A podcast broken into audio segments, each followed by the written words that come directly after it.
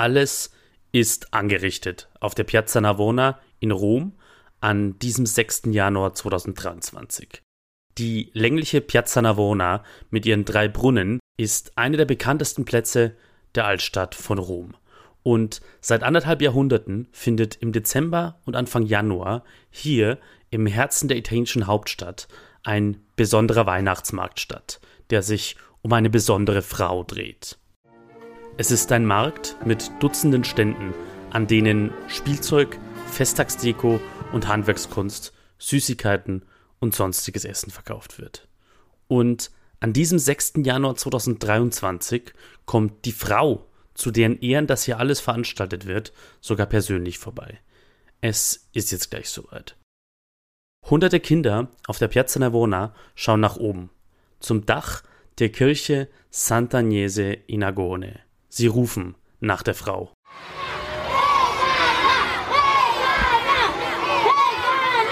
Und dann schwebt von oben, vom Dach dieses prächtigen barocken Gotteshauses, eine Gestalt herunter.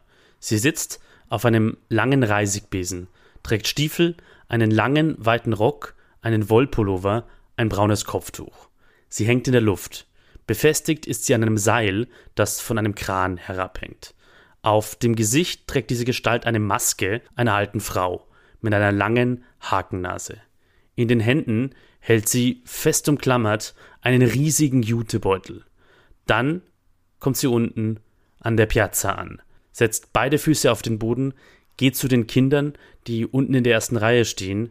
Sie greift ihren Beutel und teilt Süßigkeiten aus. Die Frau, um die es an diesem Tag auf der Piazza Navona geht, die Frau, um die es in dieser Episode geht, heißt Befana. Sie kommt Jahr für Jahr am sechsten Januar in fast jedes italienische Haus, in dem Kinder wohnen. Zumindest glauben daran italienische Kinder seit Generationen. Die Befana ist die beliebteste Hexe Italiens, obwohl ihr Name im Italienischen sogar als Schimpfwort verwendet wird. Die Befana ist heute vermutlich beliebter und bekannter als je zuvor, obwohl sie mächtige internationale Konkurrenz bekommen hat. Und obwohl sie an manchen Orten in Italien sogar auf dem Scheiterhaufen landet.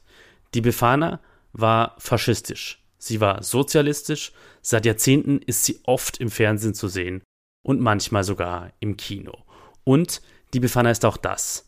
Der magische, weihnachtliche Beweis dafür, dass auch in Italien Traditionen vor allem dann am Leben bleiben, wenn sie sich verändern. Herzlich willkommen zu Kurzgesagt Italien, dem Podcast, in dem ich Folge für Folge ein Stück Italien erkläre. Immer mit einem anderen, unübersetzbaren Wort. Mein Name ist Sebastian Heinrich. Ich bin politischer Journalist und mein Leben ist eng verwoben mit Italien. Und das ist die achtzehnte Folge von Kurzgesagt Italien. Befana, wie Italiens beliebteste Hexe Weihnachten wegkehrt.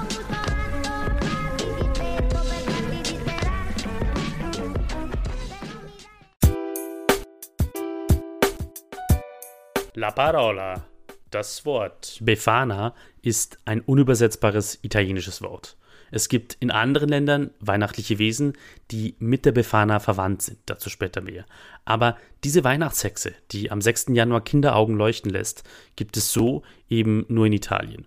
Und in italienischsprachigen Gemeinschaften außerhalb Italiens, etwa im schweizerischen Kanton Tessin und im Rest der Welt bei italienischen Auswanderern oder Nachkommen italienischer Auswanderer. Befana ist laut dem Wörterbuch Treccani, der italienischen Entsprechung des Duden, ein weibliches Substantiv, also ein weibliches Hauptwort. Befana stammt vom italienischen Wort Epifania ab. Die Epifania ist das christliche Fest der Epiphanie, vor allem in katholischen Regionen auch Dreikönigsfest genannt. Es ist das Fest, das Jahr für Jahr am sechsten Januar gefeiert wird, dreizehn Tage nach Heiligabend, zwölf Tage nach dem Weihnachtstag. Das Fest, mit dem Christen die Erscheinung Jesu feiern. Das Wort Befana ist das, was Sprachwissenschaftler eine Verballhornung nennen, also die Neubildung oder Umbildung eines Worts, weil manche Menschen sich zum Beispiel schwer tun mit der Aussprache dieses Wortes. weil der Großteil der Menschen im Mittelalter in Italien mit dem Wort Epifania, einem seltsamen, aus dem Griechischen stammenden Wort, recht wenig anfangen können, verballhornen sie es eben und machen seine Aussprache einfacher. Aus Epifania wird Befania, später Befana. In der italienischen Sprache von heute hat das unübersetzbare italienische Wort Befana grob gesagt vier Bedeutungen. Und um zu verstehen, was die Befana für die Menschen in Italien bedeutet hat und heute bedeutet, sind alle vier nützlich. Im Wörterbuch Treccani werden diese Bedeutungen so aufgelistet. Zitat Anfang: Befana. Erstens, volkstümliche Bezeichnung für Epiphanie. Es gehört zur Tradition, in Erinnerung an die Heiligen Drei Könige an diesem Tag Kinder und in jüngerer Zeit auch Erwachsene zu beschenken. Zweitens A. Verkörperung des Dreikönigsfestes. Die alte, hässliche, aber gutmütige Frau, die nachts, nachdem sie den Schornstein heruntergekommen ist, in den Schuhen oder häufig in den Strümpfen der braven Kinder Geschenke und Süßigkeiten hinterlässt und in denen der bösen Kinder Kohlestücke.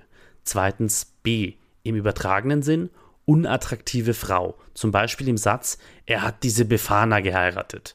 Sehr selten auch die männliche Form Befano. Drittens die Geschenke, die man am Dreikönigstag macht, zum Beispiel La Befana dei Vigili Urbani, die Befana der Verkehrspolizei. Zitat Ende. Über die Befana der Verkehrspolizei werden wir später noch sprechen. Die Befana ist in jedem Fall ein fantastisches Wesen. Eine alte Frau, die als besonders hässlich beschrieben wird, die aber ein gutes Herz hat. Eine Weihnachtshexe, die in der Nacht zwischen fünften Januar und sechsten Januar durch den Kamin in die Häuser steigt und vor allem die Kinder der Familie beschenkt. Gute Kinder bekommen von der Befana schöne Geschenke und oder Süßigkeiten. Kinder, die nicht brav waren, bekommen Kohle. Die Befana hat in der Vorstellung oft eine lange, krumme Nase, wie das bei vielen Hexendarstellungen der Fall ist. Sie ist ärmlich gekleidet, mit Kleidungsstücken, die oft in unterschiedlichen Farben sind und viele Flicken enthalten, weil sie schon oft gerichtet werden mussten. Zu der Kleidung gehören ein weiter Rock, dicke Wollsocken und Stiefel. Die Schuhe der Befana sind, so will es der beliebteste Kinderreim zu dieser Figur, tutte rotte, also ganz zerschlissen. Teils trägt die Befana ein Schultertuch, fast immer trägt sie ein Kopftuch. Das Fortbewegungsmittel der Befana ist ein großer Reisigbesen, auf dem sie durch die Luft reitet, wie das ja viele Hexen tun. Jetzt haben wir geklärt, wer die Befana ist. Gleich geht es um die Geschichte hinter der Befana, darum, wie die Befana-Feierlichkeiten im Italien von heute ablaufen, wie die Befana die Form und die Bedeutung bekommen hat, die sie heute hat. Und was damit Frau Holle einerseits und andererseits der faschistische Diktator Benito Mussolini zu tun haben. Und es geht darum, wie sich die Befana einfügt in die Art und Weise, wie Menschen in Italien heutzutage Weihnachten feiern. La storia dietro la parola. Die Geschichte hinter dem Wort. Die Weihnachtshexe Befana beschenkt also am sechsten Januar, am Dreikönigsfest, einen großen Teil der Familien in Italien. Dieses Beschenken ist in den meisten Familien, wie jedes Fest, mit Ritualen verbunden. Und wie bei jedem Fest gibt es natürlich große individuelle Unterschiede zwischen einzelnen Familien, ob und wie sie ihre Befana-Rituale begehen. Aber in Italien haben sich spätestens in den ersten Jahrzehnten nach dem Zweiten Weltkrieg ein paar grundlegende Befana-Rituale durchgesetzt, die mehr oder weniger ähnlich in den meisten Familien ablaufen. Am fünften Januar, am Abend vor dem Tag der Epifania oder dem Dreikönigstag, hängen vor allem Kinder große Strümpfe oder Beutel in Strumpfform am Kamin auf, sofern ihre Wohnung oder ihr Haus einen Kamin hat. Ansonsten werden die Calze della Befana an einem Schrank aufgehängt, an Türknäufen oder Gardinenstangen oder an anderen geeigneten Stellen.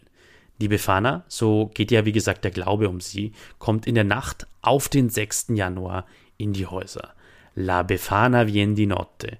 Die Befana kommt nachts, so beginnt der bekannteste italienische Kinderreim über die Weihnachtshexe. Am Morgen des sechsten Januar finden dann die Menschen, die ihre Calza della Befana aufgehängt haben, darin Geschenke oder schwarze Kohle, wenn sie aus Sicht der Befana nicht brav waren. Das mit der Kohle ist übrigens nicht nur eine Redensart, es ist in vielen italienischen Familien tatsächlich bis heute gebräuchlich, Kindern oder manchmal auch Erwachsenen zur Befana die Calza tatsächlich mit Carbone, also mit Kohlen zu befüllen, wenn man der betroffenen Person zeigen will, dass sie sich im vergangenen Jahr daneben benommen hat. Ziemlich selten ist das heute noch echte Kohle, auch weil in Italien fast niemand mehr mit Kohle heizt oder überhaupt noch irgendwie Zugang zu Kohle hätte. Meistens ist es Carbone Dolce, süße Kohlen, also eine Süßigkeit mit schwarzem Farbstoff, die zur Befana zubereitet wird und dann in den Socken der Beschenkten landet, um sie eben wissen zu lassen, dass sie sich daneben benommen haben im letzten Jahr. Manchmal gibt es für die Beschenkten dann auch beides, Kohle und Geschenke. Die Befana ist, wie es die Zeitschrift Panorama vor ein paar Jahren geschrieben hat, bis heute ein Fest, bei dem man sich sein Geschenk verdienen muss. Unter Jugendlichen oder Erwachsenen, die nicht in einem Haus zusammenleben, überreicht man sich die Calze della Befana meistens einfach so, wenn man sich trifft, ohne das Ritual des abendlichen Strümpfeaufhängens. Es gibt in Italien auch Befana-Kostüme zu kaufen, in die sich manche Menschen dann werfen, um die Calza della Befana an Freunde und Verwandte zu verteilen. Und natürlich unterscheiden sich auch die Geschenke, die es zur Befana gibt. Wobei Süßigkeiten bei allen, die sie essen dürfen, grundsätzlich in allen Altersgruppen das beliebteste Befana-Geschenk sind. So viel zu den Befana-Ritualen im privaten Bereich, also in der eigenen Familie und im eigenen Freundeskreis.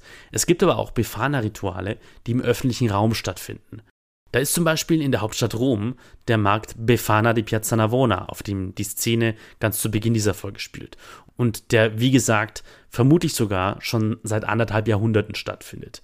In den vergangenen Jahrzehnten haben sich in vielen Städten Italiens Befana-Rituale neu etabliert.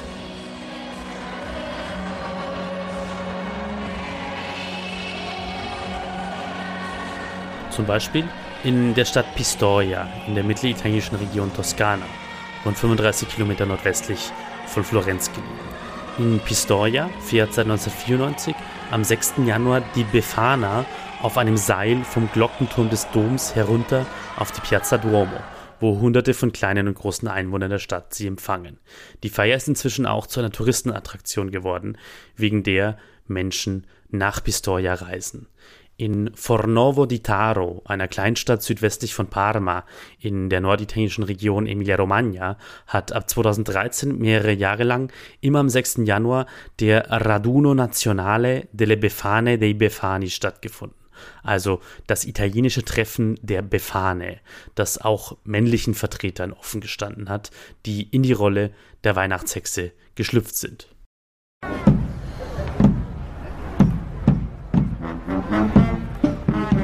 Bei diesem Befane-Treffen sind Tausende bis Zehntausende Menschen in Befana-Kostümen durch die Kleinstadt Fornovo di Taro gezogen.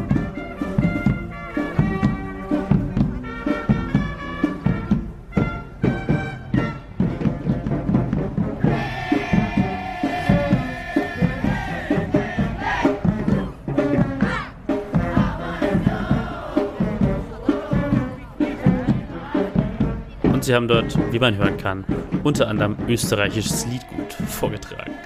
Seit ein paar Jahren findet das Treffen in Fornovo di Taro nicht mehr statt, aber Befane und Befani-Treffen gibt es auch weiterhin in mehreren italienischen Gemeinden. Und wie gesagt, das sind nur drei Beispiele. Solche und ähnliche Feste gibt es in vielen italienischen Städten am fünften Januar, dem Vortag der Epifania, und am sechsten Januar, an dem Tag, an dem morgens die Befana ihre Geschenke hinterlassen hat. Die Befana hat also heute einen festen Platz in der italienischen Alltagskultur, in den Feiertagsritualen der Italienerinnen und Italiener, sowohl im privaten Bereich als auch in der Öffentlichkeit. Aber woher kommt die Befana eigentlich? Warum bringt ausgerechnet diese ärmlich gekleidete alte Frau, diese zumindest nach heutigem Verständnis freundliche Hexe, in Italien Geschenke? Und warum bringt sie diese Geschenke am sechsten Januar? Der Autor Giorgio Mauri hat im Jahr neunzehnhundertneunundachtzig ein aufschlussreiches und gut recherchiertes Buch über die Befana veröffentlicht. Es heißt La Befana viene di notte. Giorgio Mauri schreibt in seinem Buch, dass die Befana wohl ungefähr im dreizehnten Jahrhundert zum ersten Mal in Italien anzutreffen ist. Also etwa vor siebenhundertzwanzig bis achthundertzwanzig Jahren. Und zwar vermutlich zuerst im Nordosten des heutigen Italien. Und das ist kein Zufall, dass es ausgerechnet dort passiert. Die Befana ist nicht aus dem Nichts aufgetaucht. Es hat sich nicht irgendein Mensch mit besonders lebhafter Fantasie diese Figur ausgedacht, die dann plötzlich wahnsinnig populär geworden ist. Das wäre auch damals im dreizehnten Jahrhundert gar nicht möglich gewesen. Wir reden von einer Zeit noch vor der Erfindung des Buchdrucks, in dem der übergroße Teil der Menschen sich nur sehr schwer miteinander austauschen konnten, sobald sie auch nur ein paar Kilometer voneinander entfernt gelebt haben. Es war eine Zeit ohne ein halbwegs modernes Postsystem und ohne irgendeine andere Form von modernen Medien oder Kommunikationsmitteln. Die Figur Befana ist also nicht plötzlich aufgetaucht. Diese Weihnachtshexe ist nach und nach entstanden und hat irgendwann den Namen bekommen, den sie heute hat. In der Figur der Befana stecken Jahrhunderte von kulturellem Erbe, von Volksglaube und vom Alltag der Menschen in den vielen Generationen vor der industriellen Revolution. Jahrhunderte, in denen die Menschen ohne die Annehmlichkeiten des modernen Lebens gelebt haben, die allermeisten von ihnen als Analphabeten, mit fast keiner Bildung nach heutigem Standard. Die allermeisten unserer Vorfahren hatten das Wissen über die Welt um sie herum nur aus der Überlieferung der kleinen, örtlich beschränkten Gemeinschaft um sie herum. Das alles sollte man im Kopf haben, wenn man sich ins Leben der Menschen des dreizehnten Jahrhunderts zu versetzen versucht, derzeit, in der es die ersten Spuren der Figur Befana auf dem Gebiet des heutigen Italien gibt. Claudia Manciocco und Luigi Manciocco schreiben in ihrem zweitausendsechs erschienenen Buch L'incanto e l'arcano per una antropologia della Befana, laut Titel frei übersetzt vom schrägen Zauber der Befana. Claudia und Luigi Manciocco sind Kulturanthropologen. Sie beschäftigen sich also sehr grob gesagt damit, wie menschliche Kulturen entstehen und wie und warum sie sich entwickeln. Und welche Vorgeschichte in der Befana steckt, das fassen sie in ihrem Buch so zusammen. Zitat Anfang. In der Befana lässt sich eine ursprüngliche Schicht erkennen, in der sich die Züge einer mächtigen Göttin der Wälder zeigen, eine Herrscherin über Tiere und Pflanzen, über Wasser und Feuer, über Himmelserscheinungen und Stürme, einer Stammesgründerin und Beschützerin der Sippe, einer Hüterin des Stammesfeuers und einer großen Mutter der Ahnen des Stammbaums. Dann kommt eine weitere Schicht zur Figur der Befana hinzu. Eine Schicht, die in der Jungsteinzeit entsteht, in den Jahrtausenden etwa von zehntausend bis zweitausendzweihundert vor der Zeitenwende, als die Menschen sesshaft werden. In dieser Zeit ist die Figur der alten Großmutter besonders mit der häuslichen Feuerstelle und der Ahnenverehrung verbunden. Ihre Verbindung zu Pflanzen, Erde, Wasser und Fruchtbarkeit wird gestärkt und es entwickeln sich Merkmale und Funktionen, die mit der Landwirtschaft zusammenhängen, wie die Aussaat der Felder, das Weben und Spinnen. Zitat Ende. Diese Traditionen, die Claudia und Luigi Manciocco hier erwähnen, die reichen Jahrtausende und Jahrtausende weit in die Vergangenheit zurück. In eine Zeit lang bevor es überhaupt eine menschliche Schrift gab, lange bevor es die Religion namens Christentum gab und natürlich auch lange bevor es Weihnachten gab. In der Befana, in dieser alten Frau mit Zauberkräften, zeigen sich also bis heute diese Traditionen aus einer heidnischen, jahrtausendealten Zeit, aus einer Zeit vor dem Christentum, in der Menschen an viele Gottheiten glaubten. Wie der Autor Giorgio Mauri schreibt, sieht man diese Jahrhunderte und teilweise Jahrtausende alten Traditionen bis heute auch an der Kleidung und an dem Aussehen, die der Befana zugeschrieben werden. Dass die Befana als besonders hässliche alte Frau dargestellt wird, das liege zum Beispiel daran, dass alten Menschen jahrtausendelang Zauberkräfte zugeschrieben wurden, weil sie eine besonders innige Verbindung zu verstorbenen Vorfahren haben sollten. Dass die Befana durch den Kamin kommt, das habe damit zu tun, dass der Kamin teils bis weit ins zwanzigste Jahrhundert hinein in den Häusern der Mittelpunkt des Hauses war, an dem gekocht, geheizt und Wasser gewärmt wurde. Der Besen, auf dem die Befana reitet, besteht aus den Zweigen des wolligen Schneeballs, einer Pflanze, der in manchen Regionen des heutigen Italien lange magische Kräfte zugeschrieben worden sind. Der Hexe Befana wurden jahrhundertelang auch viel mehr Zauberkräfte zugeschrieben als heute. Heute fliegt die Befana laut dem Mythos um sie in Anführungszeichen nur von Haus zu Haus und verteilt Geschenke. Aber im Mittelalter und bis ins zwanzigste Jahrhundert haben Menschen im heutigen Italien oder in Teilen des heutigen Italiens geglaubt, dass die Befana beim Vorbeifliegen mitten im frostigen Winter dafür sorgen konnte, dass Bäume und Sträucher blühen, dass sich das Geschlecht von Tieren und sogar Menschen verändern kann. Und sie haben geglaubt, dass die Befana persönlich mit den Tieren sprechen kann.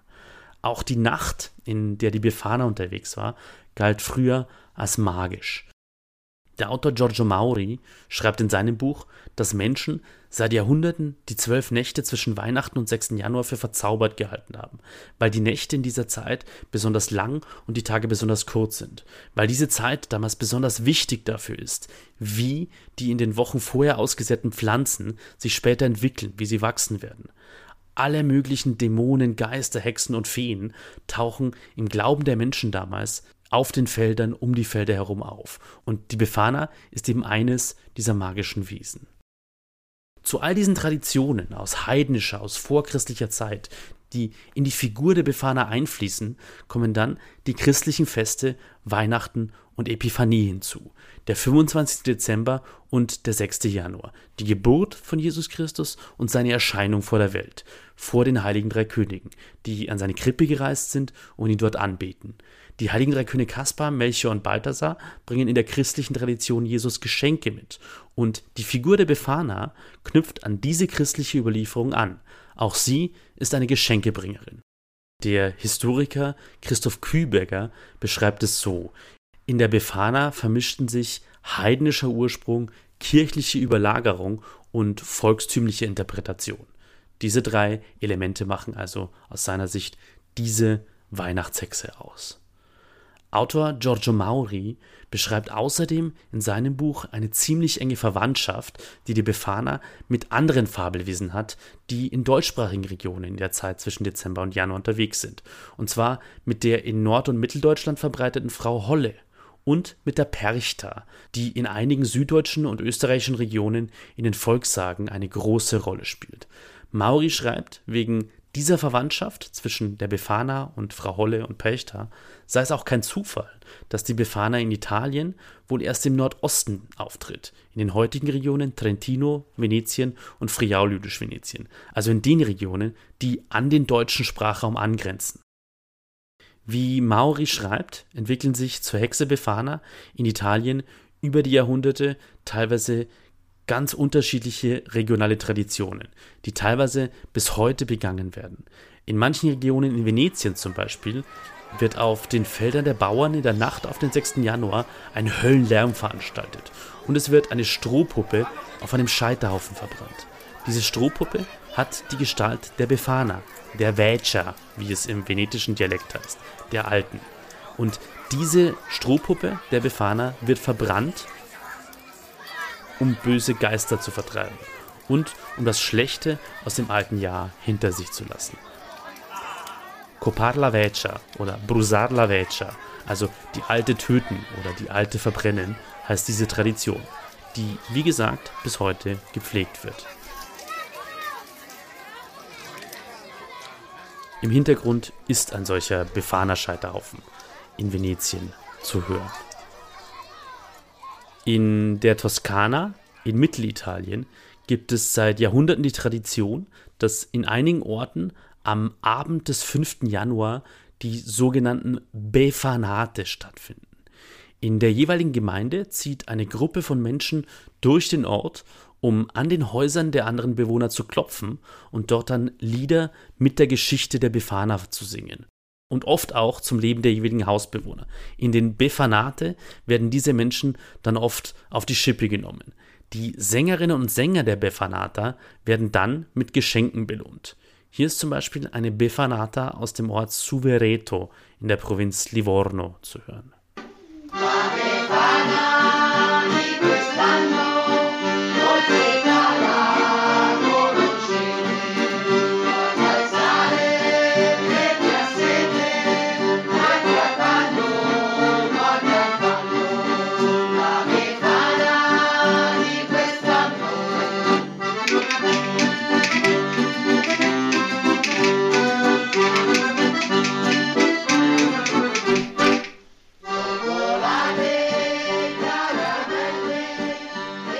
Bei allen Unterschieden, eines tut die Befana seit Jahrhunderten in allen italienischen Gegenden, in denen sie im Volksglauben der Menschen verankert ist. Sie verteilt Geschenke. Wie Autor Giorgio Mauri schreibt, sind das jahrhundertelang sehr bescheidene Gaben. Je nach Klimazonen Orangen, Mandarinen, getrocknete Feigen, Kastanien, Äpfel, Rosinen oder hausgemachtes Süßgebäck.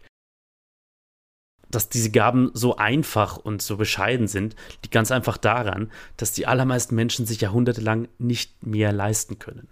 Im achtzehnten und neunzehnten Jahrhundert bekommen die Kinder zur Befana dann in den Familien, die sich das leisten können, nach und nach deutlich mehr Geschenke. Spielzeug, Schmuck, Kleidung, Geld.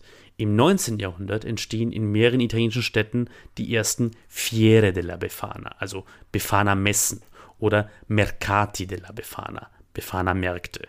Autor Mauri schreibt von solchen Märkten oder Messen in Venedig, Verona, Padua, Florenz und in Rom. Auf dem dortigen Befana-Markt auf der Piazza Navona hat ja diese Podcast-Episode angefangen. Nach und nach werden die Bräuche rund um die Befana dann auch international bekannt. achtzehnhundertvierundachtzig berichtet die New York Times in einem Artikel über die Befana, die die Geschenkebringerin zur Weihnachtszeit sei. So wie Sankt Nikolaus in Deutschland und das Christkind in Frankreich, so steht es in dem Artikel. Diesen Artikel über die Befana schreibt ein Korrespondent der U S-Zeitung in Rom. Und achtzehnhundertvierundachtzig, als dieser Artikel in New York erscheint, ist Rom erst seit vierzehn Jahren Teil Italiens. Vorher ist die Stadt noch das Zentrum des Kirchenstaats gewesen, in dem der Papst der weltliche Herrscher war. Erst achtzehnhundertsiebzig ist das Militär des Königreichs Italien in Rom einmarschiert und erst achtzehnhunderteinundsiebzig ist Rom zur italienischen Hauptstadt geworden.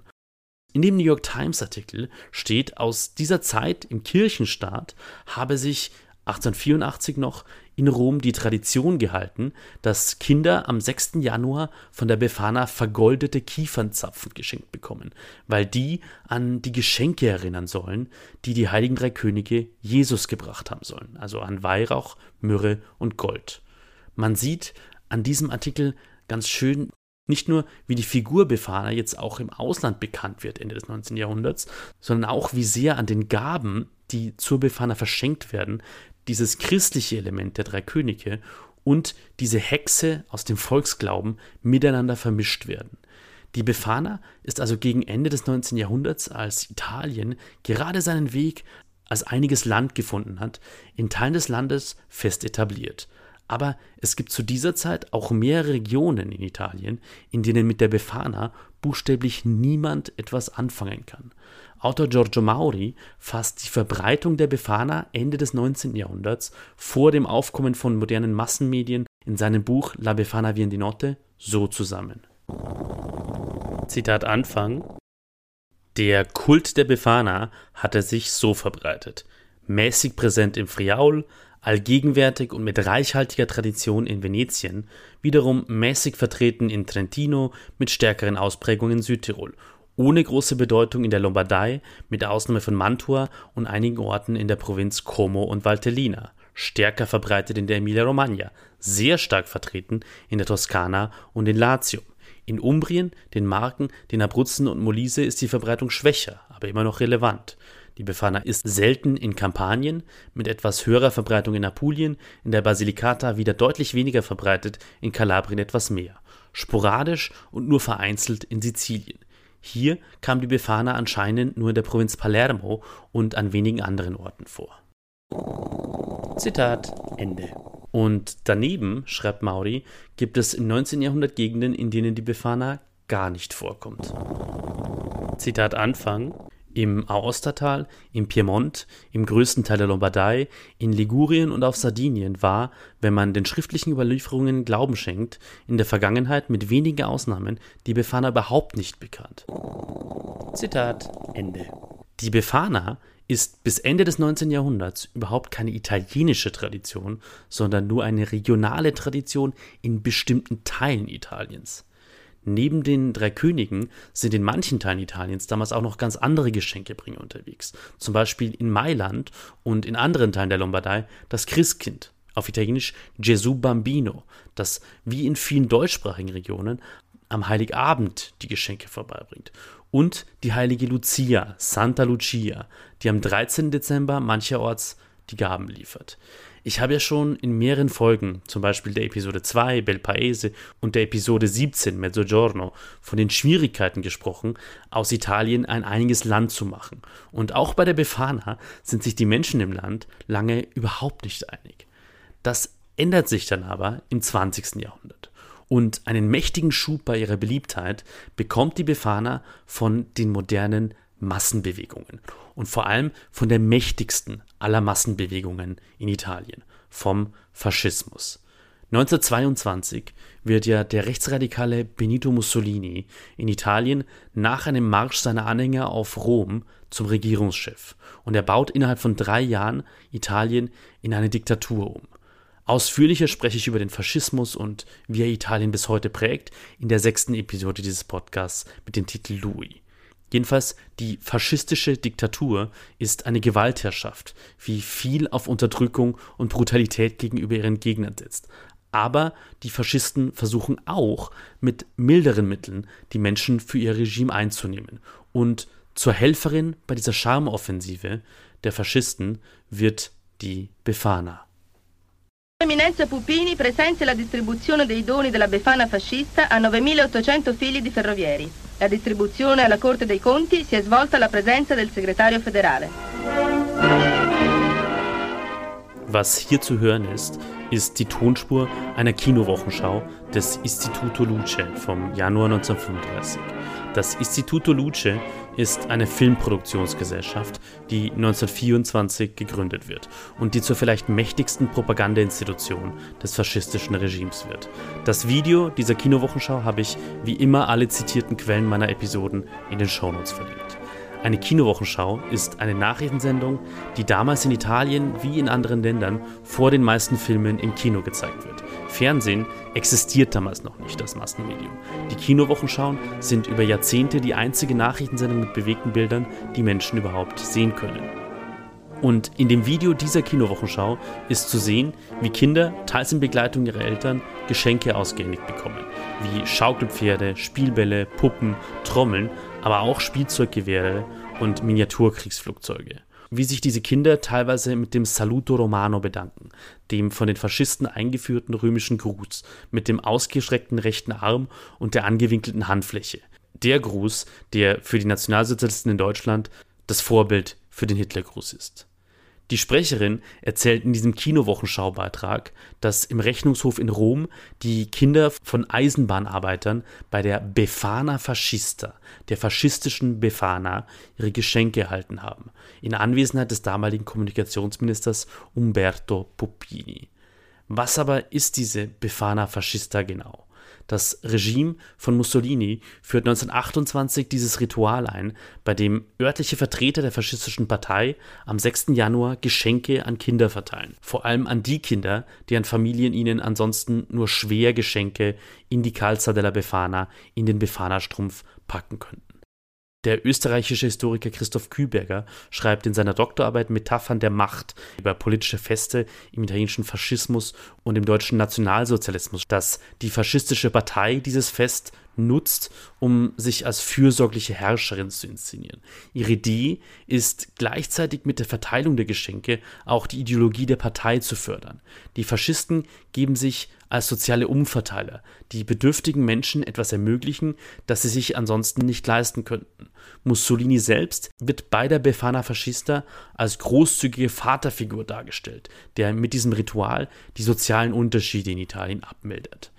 Besonders in wirtschaftlich schwierigen Jahren, wie nach der Weltwirtschaftskrise neunzehnhundertneunundzwanzig, bekommen die Kinder bei der Befana Fascista auch nicht nur Spielzeug. Historiker Küberger schreibt, neunzehnhundertvierunddreißig gab es zur Befana Fascista im norditalienischen Ferrara zum Beispiel Pakete mit einem Kilo Reis, einem Paar Wollstrümpfen, einem Paar Schuhen und einem Pullover, zusätzlich ein Säckchen mit Süßigkeiten und ein Foto von Benito Mussolini. Die Faschisten wollen sich also mit der Befana Fascista beim Volk möglichst beliebt machen. Die Aktion hat aber auch eine Nebenwirkung, die bis heute nachhallt. Die Befana wird damals in ganz Italien zu einem bekannten und beliebten Fest. Und eine große Rolle spielen dabei die Massenmedien, das Radio und das Kino vor allem. Die Feierlichkeiten der Befana sind jetzt für alle in Italien sichtbar, auch in den Regionen, wo es keine Tradition der Befana bis zu diesem Zeitpunkt gibt. Und zu dieser wachsenden Verbreitung der Befana tragen auch Antifaschisten bei, denn die Gegner des Regimes wollen der Befana Faschista etwas entgegensetzen. Und in zwei schweizerischen Kantonen, dem italienischsprachigen Tessin und dem teilweise italienischsprachigen Graubünden, besucht deshalb ab Ende der neunzehnhundertzwanziger Jahre die Befana Socialista, die sozialistische Befana, die Kinder. Eine Befana, die natürlich in Rot gekleidet ist. Der schweizerische Historiker Danilo Baratti sagt in einem Interview mit dem italienischsprachigen öffentlichen Rundfunk der Schweiz, dem R S I, dass aus Italien ausgewanderte Antifaschisten die Tradition neunzehnhundertneunundzwanzig in Lugano begründen, in der größten Stadt des Kantons Tessin.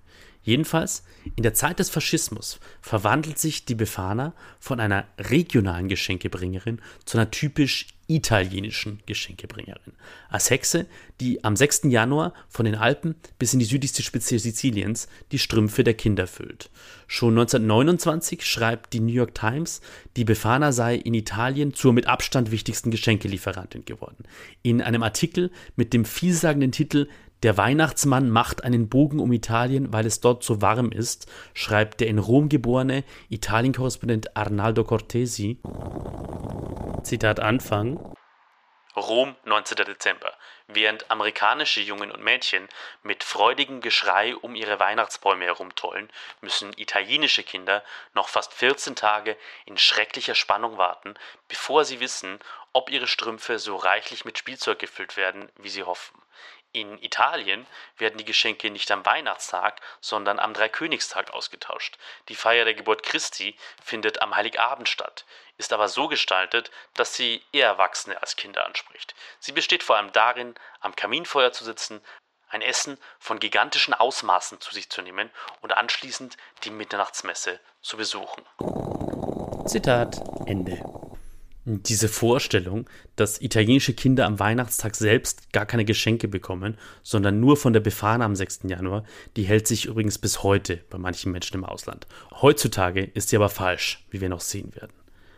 Bei allem Erfolg der Befana, ab den neunzehnhundertdreißiger Jahren taucht in Zeitungsartikeln immer öfter auch ein neuer Konkurrent für sie auf.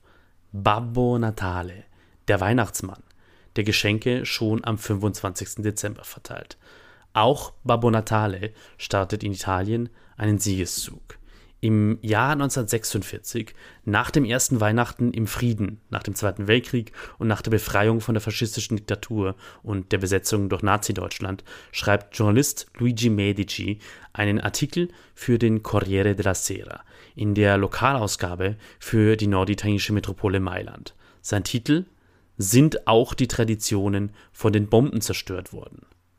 Darin beklagt Medici, dass in Mailand immer häufiger die Rede sei von Babbo Natale und dass vorher die Faschisten schon die Befana nach Mailand importiert hätten.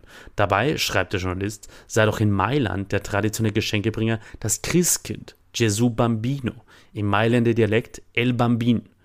Im Artikel steht weiter, viele Mailänder sagten zwar, naja, es sei ja gut, Italiener aus dem ganzen Land in der Stadt aufzunehmen, aber man solle doch bitte nicht auf die eigenen Traditionen verzichten. Dieser Aufschrei Luigi Medicis und anderer hilft aber nicht wirklich weiter. Die Befana und Babbo Natale festigen auch in der Nachkriegszeit in Italien ihren Platz in den Herzen der Italienerinnen und Italiener. Zur Befana wird in der Nachkriegszeit auch eine weitere Tradition rund um den sechsten Januar richtig groß. Die Befana dei Vigili Urbani, die Befana der Verkehrspolizisten. Es ist der Brauch, den Verkehrspolizisten in den italienischen Städten Geschenke zu überreichen. Diese Verkehrspolizisten stehen in Italien damals in den Städten in der Regel auf Podesten, mitten auf belebten Straßenkreuzungen, um den Verkehr zu regeln, der ab den neunzehnhundertfünfziger Jahren immer weiter zunimmt. Und vom Ende der neunzehnhundertvierziger Jahre bis in die neunzehnhundertsechziger Jahre ist das Ritual der Befana dei Vigili vor allem in den großen Städten Italiens ein Massenphänomen. Um die Podeste der Vigili häufen Menschen stapelweise Geschenke an. Die Kinowochenschau Cinegiornale Settimana Incom berichtet im Jahr neunzehnhunderteinundfünfzig über die Befana dei Vigili in Rom, Turin, Neapel und Mailand.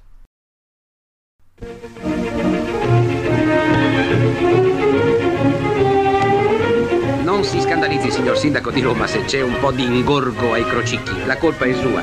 Ma tutti siamo qui per condividerla, anche noi. È la grande tregua tra circolazione e regolamento stradale. I vigili sorridono dai loro piedistalli, dopo tante multe più o meno conciliate. È la grande giornata delle riconciliazioni personali.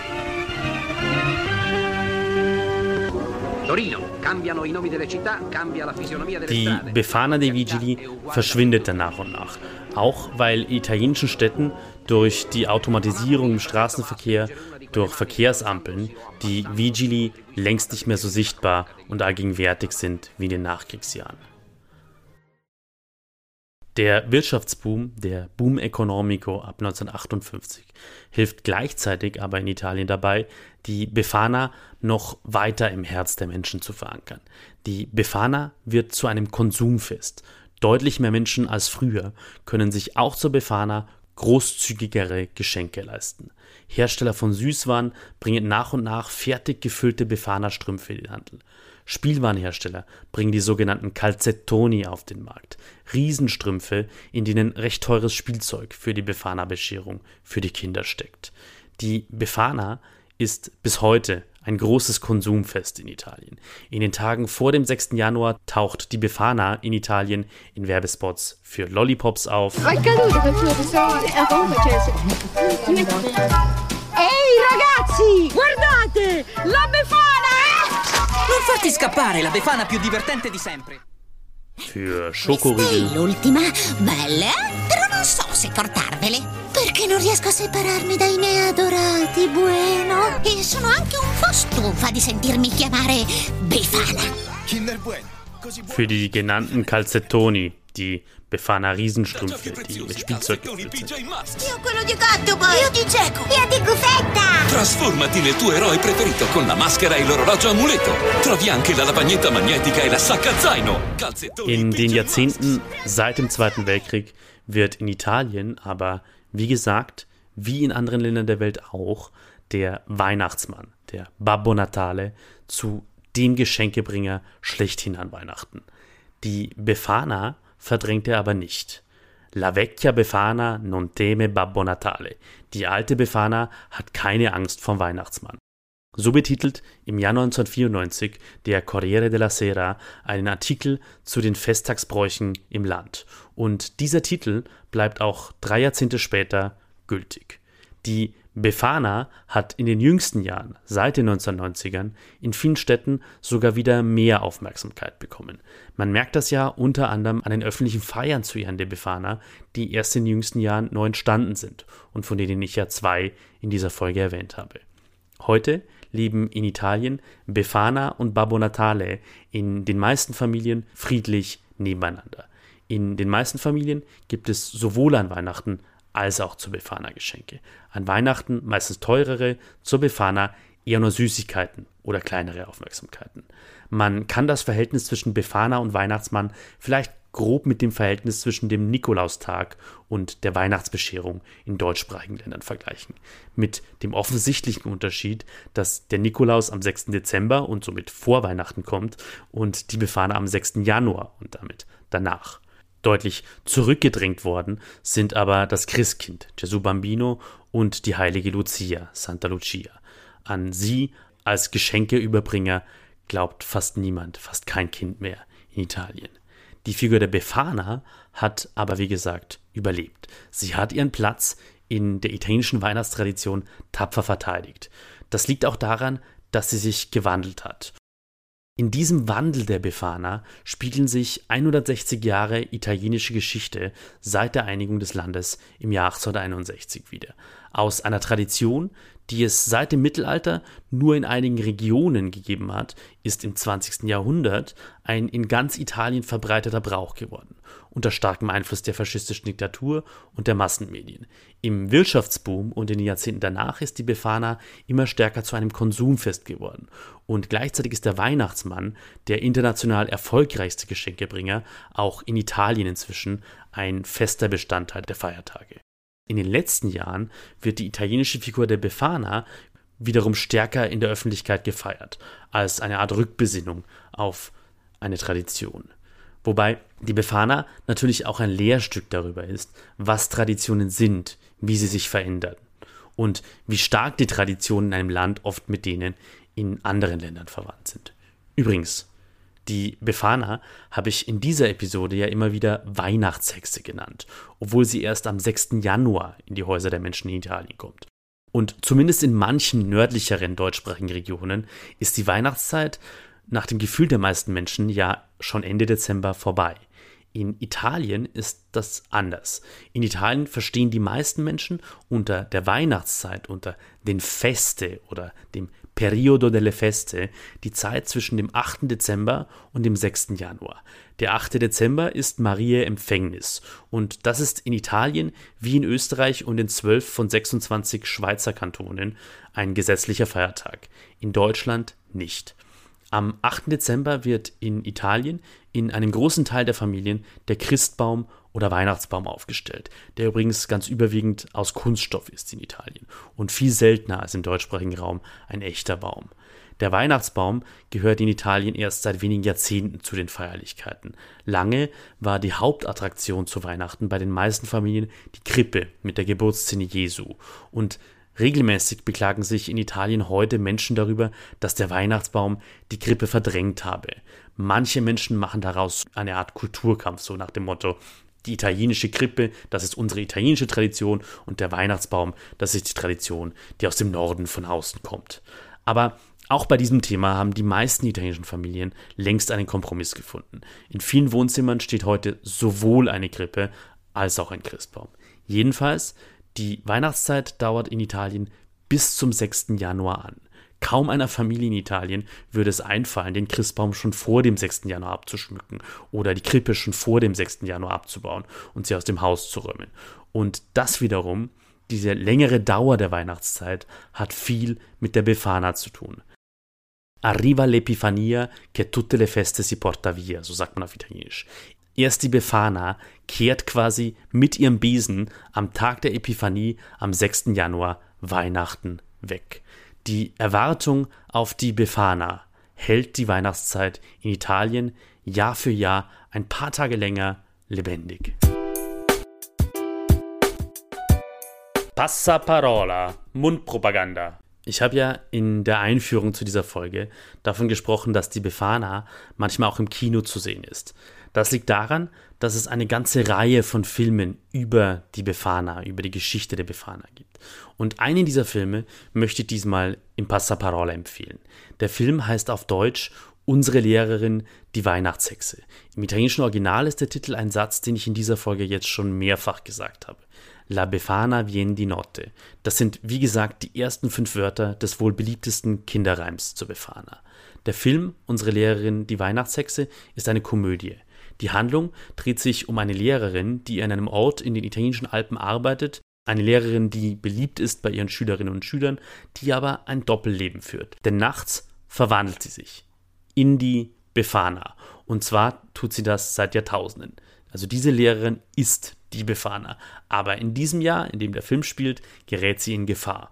Und ein paar der Kinder aus ihrer Klasse müssen über sich hinauswachsen, um die Befana und um die Befana-Feier zu retten. Die Geschichte von Unsere Lehrerin, die Weihnachtshexe, ist witzig und flott erzählt und das mit einem Humor, der sowohl für Kinder als auch für Erwachsene angenehm und geeignet ist, ohne zu dick aufzutragen und zu sehr pädagogisch belehrend zu sein. Regisseur von Unsere Lehrerin, die Weihnachtshexe, ist Michele Soavi. Der Film ist zweitausendachtzehn in die italienischen und zweitausendneunzehn in die deutschen Kinos gekommen. Und Hauptdarstellerin in der Rolle der Befana ist Paola Cortellesi, eine aus meiner Sicht fantastische Charakterdarstellerin. In der deutschen Fassung wird die Synchronstimme der Befana übrigens von Judith Rakers gesprochen, der Sprecherin der Tagesschau, der wichtigsten Nachrichtensendung im deutschen Fernsehen. Es ist eine Komödie für die ganze Familie, bestens dazu geeignet, sie sich mit Kindern an den Festtagen oder um die Festtage herum anzuschauen, aber auch für Erwachsene ohne Kinder, die sich kindliche Freude über die Weihnachtszeit bewahrt haben. Und sogar für Weihnachtsmuffel, für neugierige, an Italien interessierte Weihnachtsmuffel ist dieser Film Unsere Lehrerin, die Weihnachtshexe, ein interessanter Film, weil er sehr leicht vermittelt, was den Mythos der Befana ausmacht. Eine Übersicht dazu, wo Unsere Lehrerin, die Weihnachtshexe, aktuell zu sehen ist, finden Sie, findet ihr in den Shownotes dieser Folge unter dem Abschnitt Passaparola. Kurz gesagt, Italien. Diesen Podcast gibt es überall dort, wo es Podcasts gibt. Unter kurzgesagtitalien punkt de findet man alle Feeds und alle Links. Ein kleiner Hinweis zum Ende des Jahres. In Arbeit, von mir aus, ist ein Buch zu Kurzgesagt Italien, das voraussichtlich im Juni erscheinen wird und in dem ich Geschichten zu unübersetzbaren italienischen Wörtern, die in diesem Podcast schon vorgekommen sind, nochmal neu erzählen werde. Und zwar so, dass sich die Lektüre auch für Menschen, die diesen Podcast Folge für Folge schon gehört haben, lohnt. Dass man auf jeden Fall was Neues dazu lernt, auch wenn man diesen Podcast schon in- und auswendig kennt. So viel verspreche ich. Man kann das Buch schon heute vorbestellen. Den Link dazu habe ich in die Shownotes gepackt. Kurz gesagt, Italien ist auf Online-Netzwerken unterwegs, auf Blue Sky, Mastodon und seit diesem Dezember zwanzig dreiundzwanzig auch auf Threads, dem Online-Netzwerk, das seit Dezember auch in Europa verfügbar ist. Auf Instagram, at kurzgesagtitalien, auf Facebook unter kurzgesagtitalien findet ihr mich und diesen Podcast auch. Wer Kurzgesagtitalien mag, kann eine Rezension hinterlassen und eine, oder eine Bewertung auf Spotify und auf Apple Podcasts vor allem. Das hilft dabei, dass viele Menschen diesen Podcast finden, die ihn vielleicht bisher noch nicht gefunden haben. Wer mir schreiben mag, mit Hinweisen, Kritik, Feedback, Anregungen, kann das unter per E-Mail unter sebastian at kurzgesagtitalien punkt de tun. Wer sich für diesen Podcast besonders interessiert, kann den kostenlosen Newsletter abonnieren über Steady und informiert werden über jede neue Episode und hin und wieder auch Infos über diesen Podcast bekommen, wie es weitergeht, welche Ideen ich habe, wie ich diesen, mit diesem Podcast weitermachen möchte. Wer kurz gesagt Italien unterstützen will, kann das über Steady tun, eine Mitgliedschaft abschließen für fünf Euro im Monat bei jährlicher Zahlung, für sechs Euro bei monatlicher Mitgliedschaft. Mitglied punkt kurzgesagtitalien punkt de. Wer Mitglied wird bei Kurzgesagt Italien, bekommt zum einen das gute Gefühl, mich bei meiner Arbeit zu stützen und die Kosten abzudecken, die mir durch diesen Podcast für Hosting, für Software und so weiter entstehen und natürlich auch meine Arbeit zu honorieren. Den exklusiven monatlichen Newsletter Mensile gibt es außerdem dazu für alle Mitglieder exklusiv und in diesem Newsletter erzähle ich die Geschichte der aktuellen Folge noch ein bisschen weiter. Alle bisherigen Texte findet ihr auf mensile punkt kurzgesagtitalien punkt de. Und drittens bekommen alle Mitglieder von Kurzgesagt Italien exklusiv Zugang zum monatlichen Treffen La Chiacchierata, einer Videoplauderei für alle Kurzgesagt Italien-Mitglieder, die allen Mitgliedern eben exklusiv offen steht. Wer eine Mitgliedschaft verschenken will, vielleicht jetzt zu Weihnachten oder zur Befana, kann das über schenken punkt kurzgesagtitalien punkt de tun. Das war's. Ich wünsche allen schöne Feiertage und einen guten Rutsch ins neue Jahr. Buon anno e a presto. Ciao.